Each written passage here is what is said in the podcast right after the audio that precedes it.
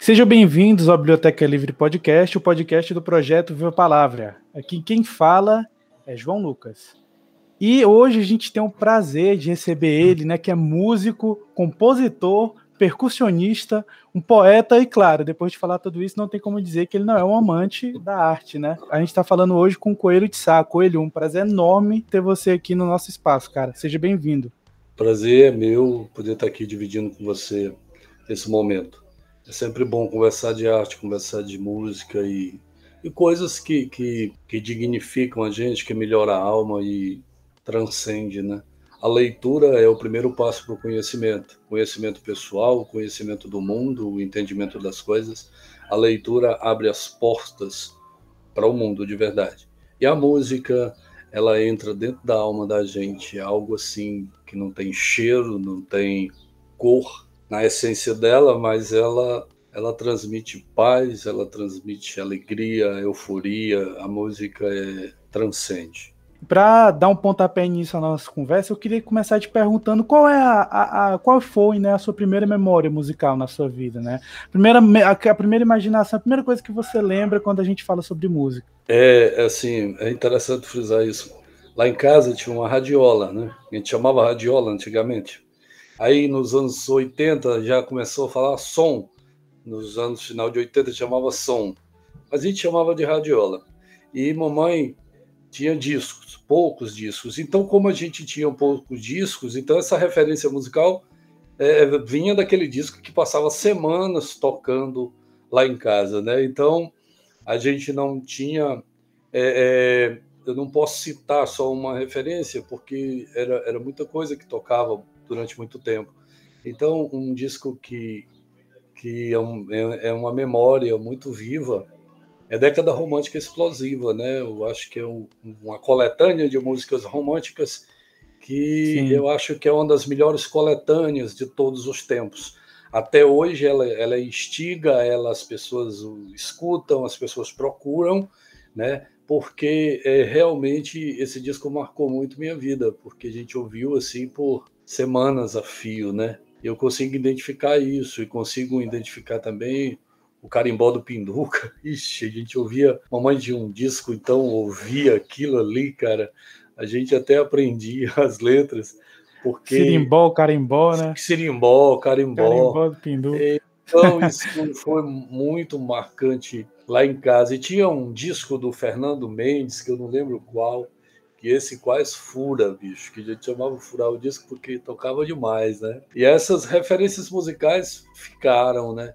Assim, eu consigo me lembrar bem, o Década Romântica para mim foi um disco que, embora eu não soubesse a língua, eu me pegava cantando as músicas de tanto ouvir. Um disco que marcou muito o meu início de, de... É interessante que podia ser tanta coisa, né? Mas é porque tocou muito e inesquecível para mim. Uma referência muito forte romance, né, também assim que é. a gente vê nas suas letras que está muito presente também a questão do romance, né? É, sim, é, é, eu tenho é a minha alma, né? Inclusive eu tenho trabalhado ao longo dessa pandemia com todas as dificuldades um projeto chamado Alma Passional que tem a ver com isso, tem a ver com, com músicas passionais, músicas que falam do amor, amor carnal, amor homem e mulher, amor, as coisas, as paixões que a vida nos dá e que move né, o mundo da gente. São as paixões.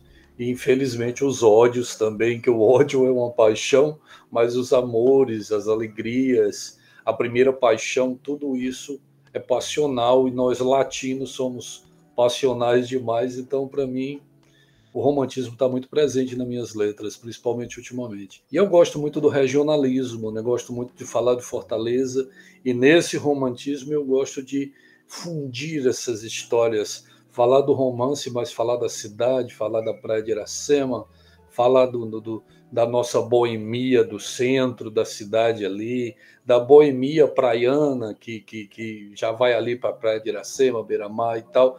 Todas essas referências eu gosto de incluir na minha música e gosto de falar muito dessa boemia e dessa praia, né? Praia de Iracema, que é assim algo romântico nas histórias da gente, é uma referência para mim, sim. Isso é muito lindo também, essa valorização da nossa cidade, da nossa região, né? Porque a gente sempre cresce escutando aquelas músicas do João Gilberto, do Vinícius de Moraes, ali falando de Copacabana, daquela área ali, mas a gente também tem que trazer, né, onde a gente mora, as Sim. belezas da onde a gente mora, né? Isso é muito massa também, essa, esse regionalismo, essa, eu, essa paixão pelo nosso estado, né? Sim, eu estendo isso até pro, pro, pro meu Bom Jardim, que eu sou filho do Bom Jardim, eu nasci e passei minha vida me afastei muito pouco tempo daqui, depois retornei em 95, nunca mais saí. E o Bom Jardim, para mim, é uma referência de vida, então eu gosto de citar em algumas músicas. Eu cito o Rio Siqueira como um rio que foi, foi é, é, subsistência para muita gente na década de 80 aqui no Bom Jardim. Né? O rio que, que na, na, na cheia trazia areia, que a gente tirava com um balde para vender o metro, para ganhar um dinheirinho. E o rio seco, a gente fazia tijolo e telha. Né? A gente faz. É, é, eu, eu, não digo eu, porque né, eu não, não fazia, mas meus amigos faziam. Então era assim: na cheia, isso aí eu fiz, tirava-se areia, a gente falava um balde, ia para o rio cheio, tirar areia grossa para vender. E no, no, no, no, na seca, a gente utilizava a água do rio para fazer o tijolo e a olaria maior para fazer a telha. Era subsistência. Ali a ponte que você vê do Siqueira, a, a Lumbis, que era uma fábrica de, de, de, de roupas que tinha, a gente seguia esse trajeto do rio e esse trajeto do rio tinha vários pontos que as pessoas se viravam, além da pescaria. Né? Tinha a olaria e tinha a cheia que dava areia grossa quando o rio estava lavado, trazia areia grossa e a gente ganhava o nosso sustento. Muita gente tirava o sustento dali. Caramba. Então eu gosto de contar a história do Siqueira. Hum. O Siqueira não é só esse poço de lama que está hoje. Com o Siqueira certeza, já foi, já foi um, um, rio, um rio que, que, que deixava, né? Que deixava para o trabalhador alguma coisa e tal, né? Um rio é sempre um rio. Cabe as pessoas cuidar e, e tratar, né? E dentro desse mundo, assim, da, esse mundo, esse mundo vasto da música, né? A gente já falou de algumas influências que você teve ali no começo, né? Nas suas primeiras uhum. memórias musicais. É, mas quais foram, assim, dentro do. Como, quando você realmente começou nessa estrada, né? Quais foram as suas principais influências, assim, de músicas, bandas, conjuntos, que é, moldam, assim, não, não, não, não lhe moldaram, mas lhe deram ideias e tudo mais, fizeram você querer, né? Entrar dentro desse mundo da música. É, eu, eu sempre fui muito musical, né? O, o meu tio, tio, um tio sanfoneiro, Deus levou muito cedo, ele teve leucemia, e o tio Juarez foi aos 21 anos, faleceu, tocava sanfona. Um fã, Nossa, um aficionado, novo, né? é, um aficionado do forró, ele adorava forró. Então, isso nos permitiu, nossa família, que nós tivéssemos o maior acervo da época, né? Os grandes, os, o, todos aqueles ídolos dos anos 80 do forró, José Orlando, Beto Barbosa, Eliane, é, Aldo Senna, e, e, todo esse caldo cultural foi, foi muito envolvente para mim, né? Mas, assim, isso não foi influência, foi envolvente porque era musical para caramba. Mas eu não tinha, não tive um grande contato com, com a música jovem, é uma coisa que, que eu, eu me fez falta, porque eu fui angariando esse conhecimento depois de adulto. Né? Eu, depois dos 28 anos, resolvi aprender samba, né? Tinha lá 26, 27 anos, resolvi aprender samba, comprei um pandeiro e fui tocar pandeiro, né? Primeiramente ganhei de uma amiga emprestado um pandeiro e, e resolvi que ia aprender a tocar. Aprendi a tocar eu, pandeiro. Eu acho muito bacana que você fala que o pandeiro é a bateria portátil, né? Uma bateria portátil. a bateria né? portátil. Né? É, é, muitos percussionistas têm esse termo, né? Porque realmente é. O pandeiro é capaz de fazer qualquer acompanhamento numa boa, né? Então, o, o pandeiro para mim foi, foi uma referência muito grande. Aí, e eu, eu entrei no samba tocando pandeiro. Formei um grupo com a criançada da rua, eu era mais velho, e um amigo, José Maria, um bom ótimo percussionista daqui de Fortaleza, nos ensinou muito sobre a formação de grupo. E formamos um grupo de pagode que levou o nome de Sou Mais Samba, e a gente corria a estrada aprendendo mais sobre o samba e tocando. Durante um bom tempo da minha vida, isso foi minhas referências musicais. Né? Foi ouvir Fundo de Quintal, Zeca Pagodinho e dentre esses outros artistas do samba, né, que eu tenho um, um respeito enorme. O Só para Contrariar, por exemplo, do Alexandre Pires, acho o cara um artista fenomenal, né, que mostrou a versatilidade dele para o mundo e dentre outros. Essas referências foram por muito tempo. Quando eu, eu, eu deixei mais o samba, estava cansado dessa coisa do pagodinho e queria enveredar por outras coisas, eu comecei a escutar Lenine, Zé Cabaleiro, Chico César, e Chico em Science, e toda essa questão do regionalismo nordestino. E os letristas também, né? Também, Ótimos letristas. Os, os, fantásticos, né? Que eu acho que a década de 90 foi desses caras, eu acho que Com certeza. Uma, é, uma questão de referência musical para nós e para o mundo aqui era Lenine, Chico César, Zé Cabaleiro e, e, e as nossas artistas intérpretes como a, a, a Cássia Eller, a, a Marisa Monte, Com certeza. Dizer, Ana Carolina, um achado do caramba, né? Aí vem Adriana Calcanhoto. Adriana Calcanhoto, uma boa lembrança. Aí vem seu Jorge, né, bicho? Seu Jorge, com Ana Carolina, que faz aquele trabalho maravilhoso, envolvente. E nós conhecemos seu Jorge, né? Aí eu, eu, eu fiquei encantado com aquela capacidade do seu Jorge de, de com o simples, fazer algo musical pra caramba coisa que não é uma referência só dele. Um dos maiores intérpretes da MPB chama-se Tim Maia. Voz, capacidade musical, um ouvido fenomenal e uma maneira de cantar que é fantástica. E do simples ele tirava leite de pedra. O Tim Maia tem essa capacidade, né? Era quatro, cinco acordes, uma ideia boa e a música Poxa, para mim, ele é uma das influências da minha vida musical pra caramba. E é tanto que, que com Tim Maia eu passei a escutar o soul já nos Estados Unidos, com, com Etta James, com todos as, aqueles grandes nomes que, que povoam ali o, o, o Marvin Gaye, né? Essa Marvin galera Gaye, toda aí. E o funk do, do James Brown, que, que é uma coisa fantástica. Ray Charles, todos esses caras Sim. que é o início do rock, né, com o blues, com o soul, com o funk de verdade, aquele funk de qualidade, para mim são referências. Eu tiro muito das minhas, das minhas coisas assim, que transformo para o meu, né? O nosso som abrasileirado, mas mas eu uso muito a influência do soul para criar minhas letras, para criar o romantismo que que, que permeia minhas letras, ele sai um pouco dessa coisa do soul music. Embora o que eu desenhe nas músicas nem sempre seja o soul, mas eu tiro um pouco dessa capacidade poética que o soul deixa como herança, que é essa capacidade de tornar, deixar bonito, com uma letra, uma poesia bonita e uma melodia que entra dentro do coração. Né?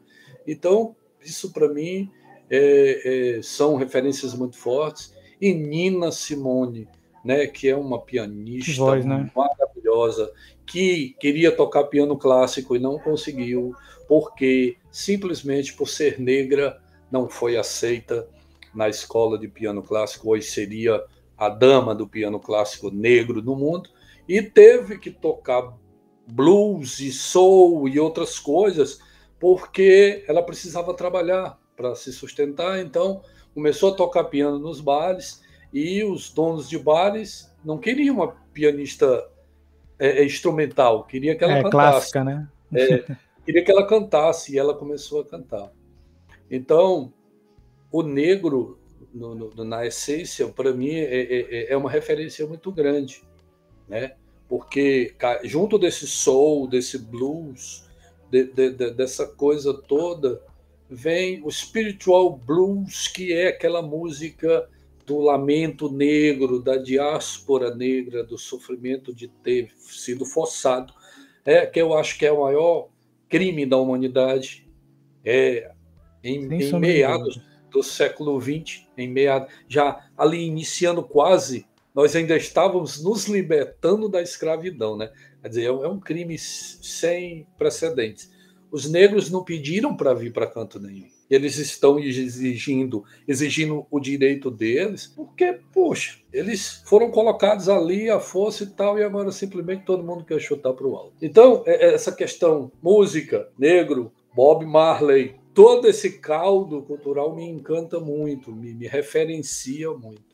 Mas eu sou fã mesmo do Fernando Mendes, que é um dos maiores letristas. tá, cara, Não. Fernando Mendes é, pô, sabe?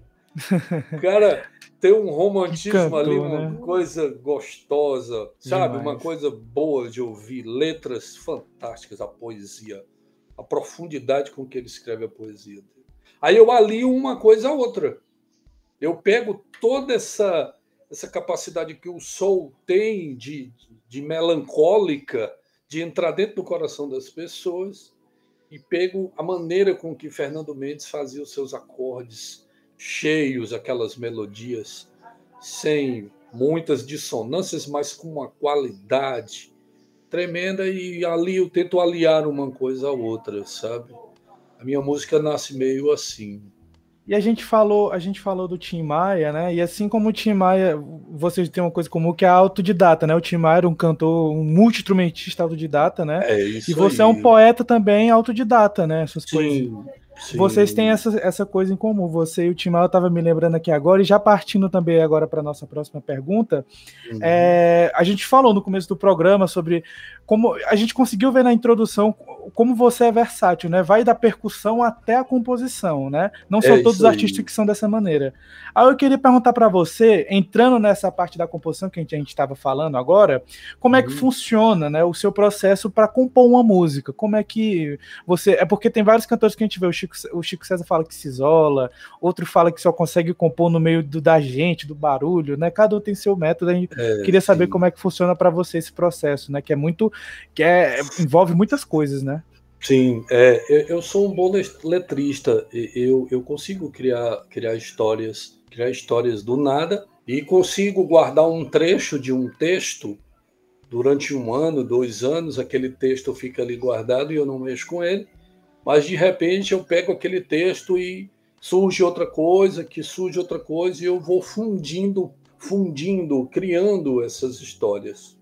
Né? O aprendizado do violão me, me ajudou muito. Eu aprendi violão também ali, limando o violão, pelejando. Passei por muito tempo sem conseguir criar um acorde, mas graças a Deus eu consegui ali organizar as ideias. Aí uma coisa que eu gosto muito de fazer quando eu começo uma ideia musical, eu tenho ali duas, três dois, três versos de um trabalho, aí eu coloco o campo harmônico daquele tom que eu vou usar. Aí eu escrevo hum, o campo harmônico bacana. ali em cima da folha e fico desenhando maneiras, né? Eu gosto dessa música sensitiva, assim, que, que é meio intuitiva, que, que vai me levando, né? Uso fórmulas também, pega aqueles quatro acordes embatidos ali, vai desenhando, aí vai batendo a melodia, até achar que a coisa está encaixadinha, aí eu vou burilando, aí faço o primeiro verso, né? Faço a primeira quadra de verso, aí faço ali a primeira, primeira parte da música,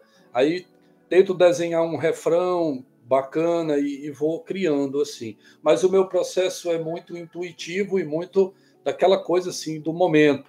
Uma frase legal que eu ouvi, uma história legal de alguém que alguém me contou, uma lembrança boa ou uma lembrança de algo que, que me toca ou que eu não gostei para o lado social, para fazer uma música de crítica e tal, mas eu sempre pego o gancho nas minhas letras, na, na no que eu posso botar no papel, assim, é, é, é o texto. O texto sempre para mim é muito forte, né? Tenho amigos que mandam ali melodias e, poxa, bota aí uma letra em cima dessa melodia. Aí eu escuto, pá, escuto e consigo letrar já consigo botar uma letra ali, dar uma ideia, formar. Sensibilidade, né?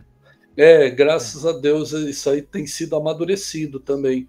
Eu melhorei muito com essa prática da, dessa feitura do, do, do, do, criar, né? Do criar a, a, a, as letras e colocar essas letras dentro de uma melodia execuível, uma melodia legal.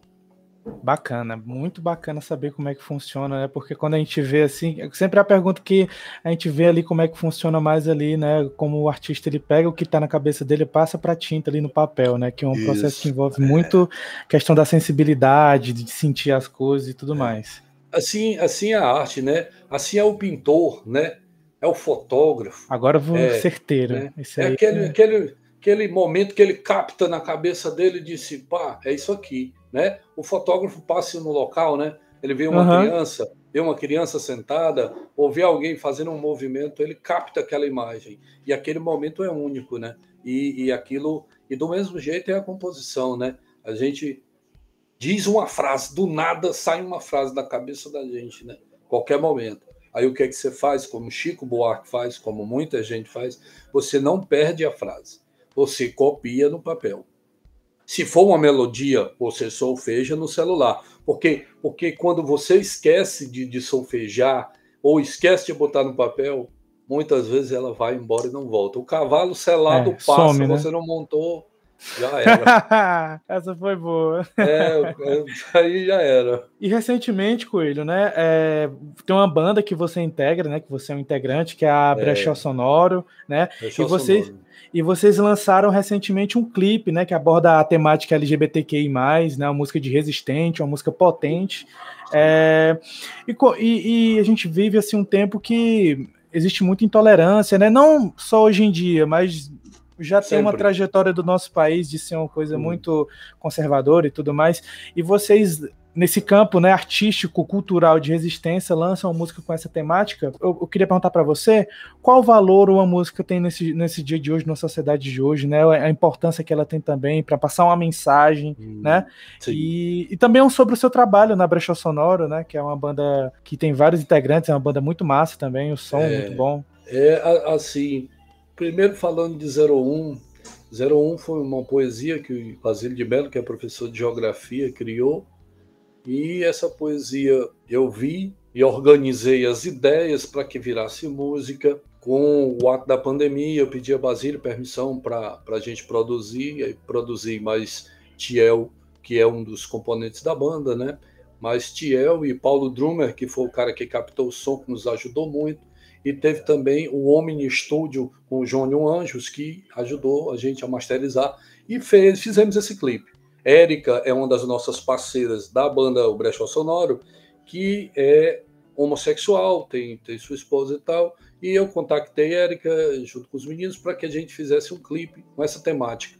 Érica convidou ali um grupo de meninas que toparam, meninas e meninos que toparam o trabalho, e nós se debruçamos ali e fizemos aquele clipe. É um clipe é, construído coletivamente, muito coletivamente. bacana, né? Com várias pessoas, assim, Isso, muito é. bacana a construção. Coletivamente. E é interessante frisar que, assim, é uma opinião da gente, minha principalmente, que é a questão da não violência nunca. Eu acho que o direito de pessoa amar a outra tem que ser aceito. Eu, eu não concordo com, com, com violência, que, que, que, nada deve levar a um grau de violência. Né? Não é porque você ama uma pessoa igual a você que você é diferente. Não há diferença nas ações de trabalhar, de ser um cidadão, de pagar seus impostos, de fazer as coisas que todo mundo faz. Sabe, eu, eu, eu não concordo em gênero e grau com qualquer tipo de violência contra o ser humano, contra, né, por, por uma opinião. Né? Eu, eu sou totalmente contrário a essa questão. Como sou totalmente contrário a, a, a tratar política como futebol. Eu não entro nesse quesito. Do mesmo jeito é tratar o amor das pessoas como sendo um incômodo para o outro. O que, é que tem a ver com o outro, meu amigo? Quem está amando é ele. Quem está com uma pessoa é ele. Não é você, você se sentir incomodado. Quando uma pessoa passa de mão dadas, ora, me faça um favor. Né? É, é um absurdo. Eduardo Duzek conta uma história que ele, no tempo dele, não falava-se de movimento gay. Ele dizia: não, não tem movimento gay. Ah, mas é movimento gay? Tudo bem. Mas eu sou um lorde, um cavalheiro. Você não está vendo? Eu vou transar com a pessoa e ficar perguntando o sexo dela? Ora, faça-me o um favor. Você está entendendo? Então é isso. É isso. Você tem. Ah, meu amigo, é o seu espaço, é a sua escolha, é a sua opção. Acabou. Só cabe me respeitar. Não... É, amor é, é amor, né? Exato, essa é a minha opinião pessoal. Direitos iguais para todo mundo. Nós não somos cidadãos diferentes na Constituição, nós somos iguais, todo mundo é igual. E é todo muito doido mundo... que a gente tem que falar isso ainda, né? Um direito Ufa. da pessoa, a gente tem que é, falar é, ainda, porque as é pessoas. É para você ver como a humanidade ela segue atrasada. Sim. Ela segue com uma pedra dentro, puxando ela para o fundo do cacimbão. É, Sabe, a humanidade, ela é mesmo atrasada, ela não se conecta consigo mesma, ela é, é, é, chega a ser mal, a humanidade chega a ser ruim, sabe? É incrível como as coisas acontecem, como atos é, absurdos podem acontecer, o ser humano é capaz de fazer. Né? Por isso que é muito importante a gente ter músicas assim como a 01, né, que vocês sim, fizeram para né, falar sobre essa temática. É muito Justo. massa vocês trazerem essa temática. A gente não pode se pautar pelo mal da humanidade, né? A gente não vai se pautar pelo mal, mas dizer que que tá cheia de problema, cheia de incongruências, cheia de, de sabe, é, é danoso. Mas a gente tem que ter um espírito leve, abrir a mente e caminhar para frente, porque Senão a gente se destrói. Acaba Sim. com o coração da gente, sabe, cara? Essa, essa falta de, de do outro, de, de ah, ama o, o, o teu próximo como a ti mesmo. Porra, isso fica tão é tão corrente, era para ser tão vivido e é tão dificultoso, né? Das pessoas viverem isso, amar o seu próximo. É uma pena, mas eu vejo isso e, e às vezes eu choro. Mas é, é a vida, né? A gente tem que tocar para frente. Aí eu faço música que fala de amor, é para as pessoas esquecer um pouco da dor. Né? Espalhar né? amor, né? É Bacana. isso aí, numa boa, numa boa. E chegando agora, né, no final do nosso programa do Biblioteca Livre Podcast, que a gente teve um papo tão bacana, né, que passou sobre vários assuntos, é, a gente pergunta para o Coelho aquela pergunta que é tão curta, mas pega os convidados sempre de jeito, né? Uma indicação de leitura.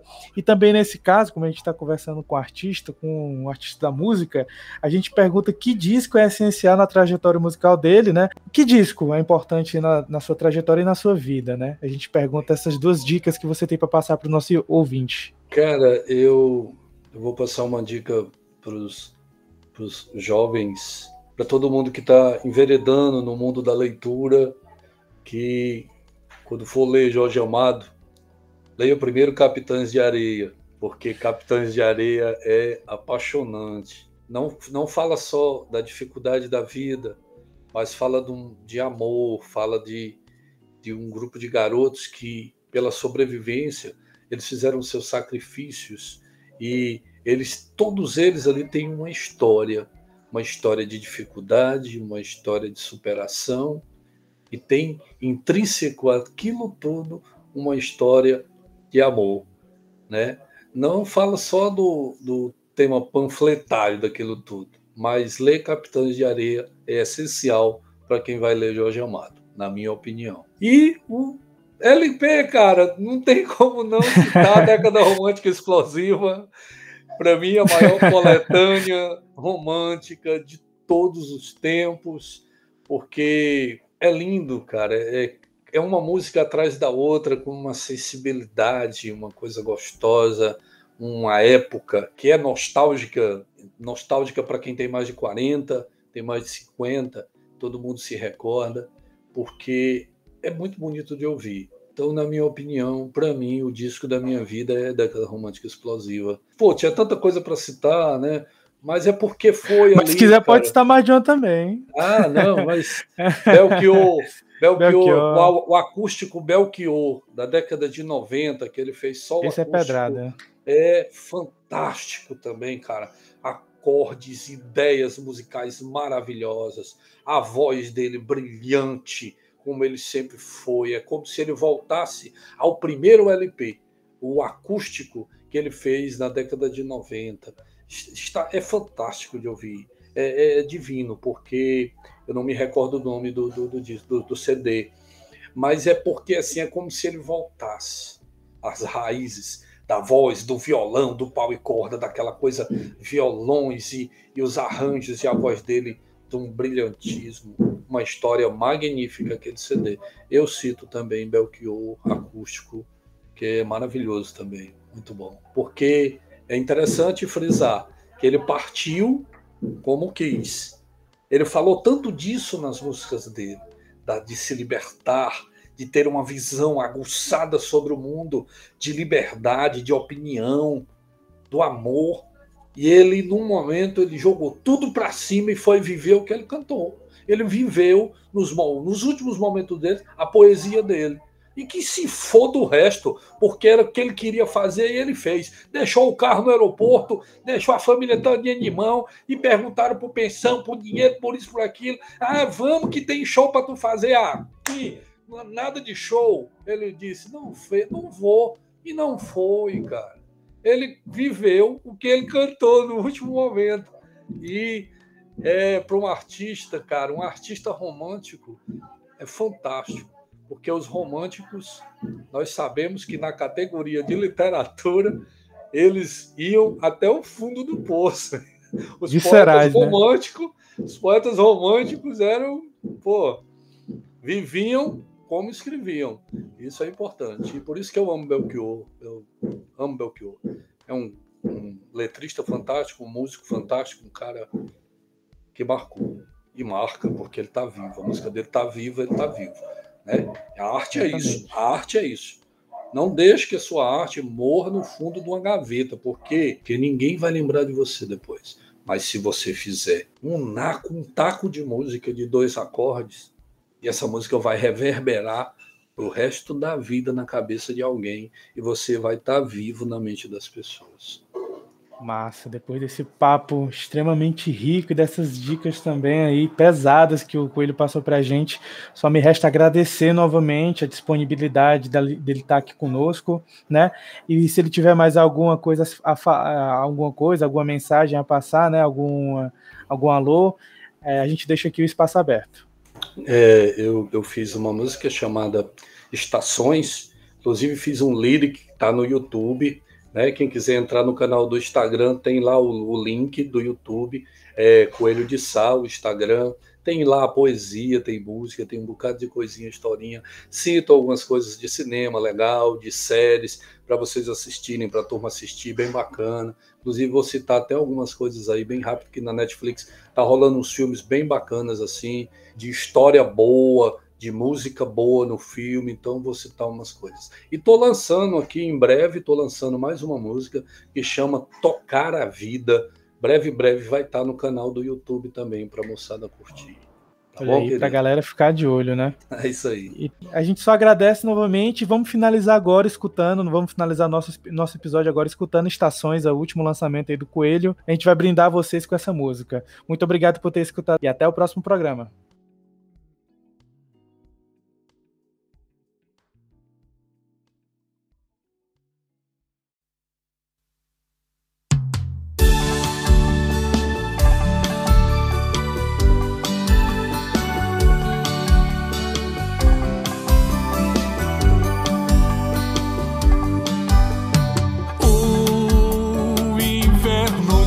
Chegou e é quente a nossa cama.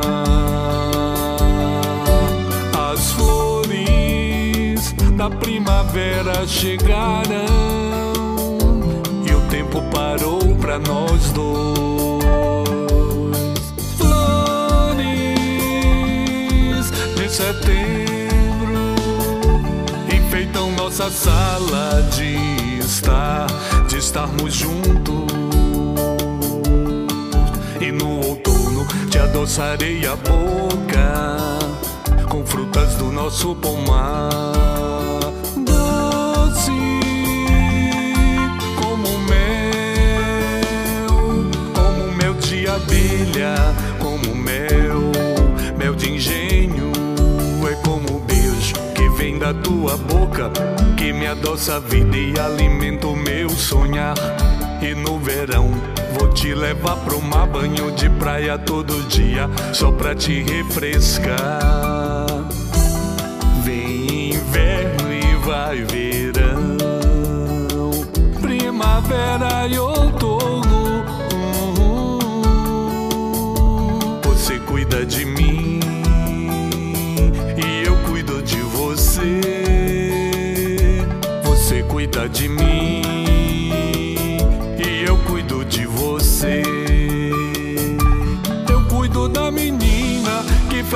dia dentro do meu coração. É como um beijo que vem da tua boca, que me adoça a vida e alimenta o meu sonhar. E no verão vou te levar pro mar banho de praia todo dia, só pra te refrescar. Vem inverno e vai verão, primavera e outono. Você cuida de mim e eu cuido de você. Você cuida de mim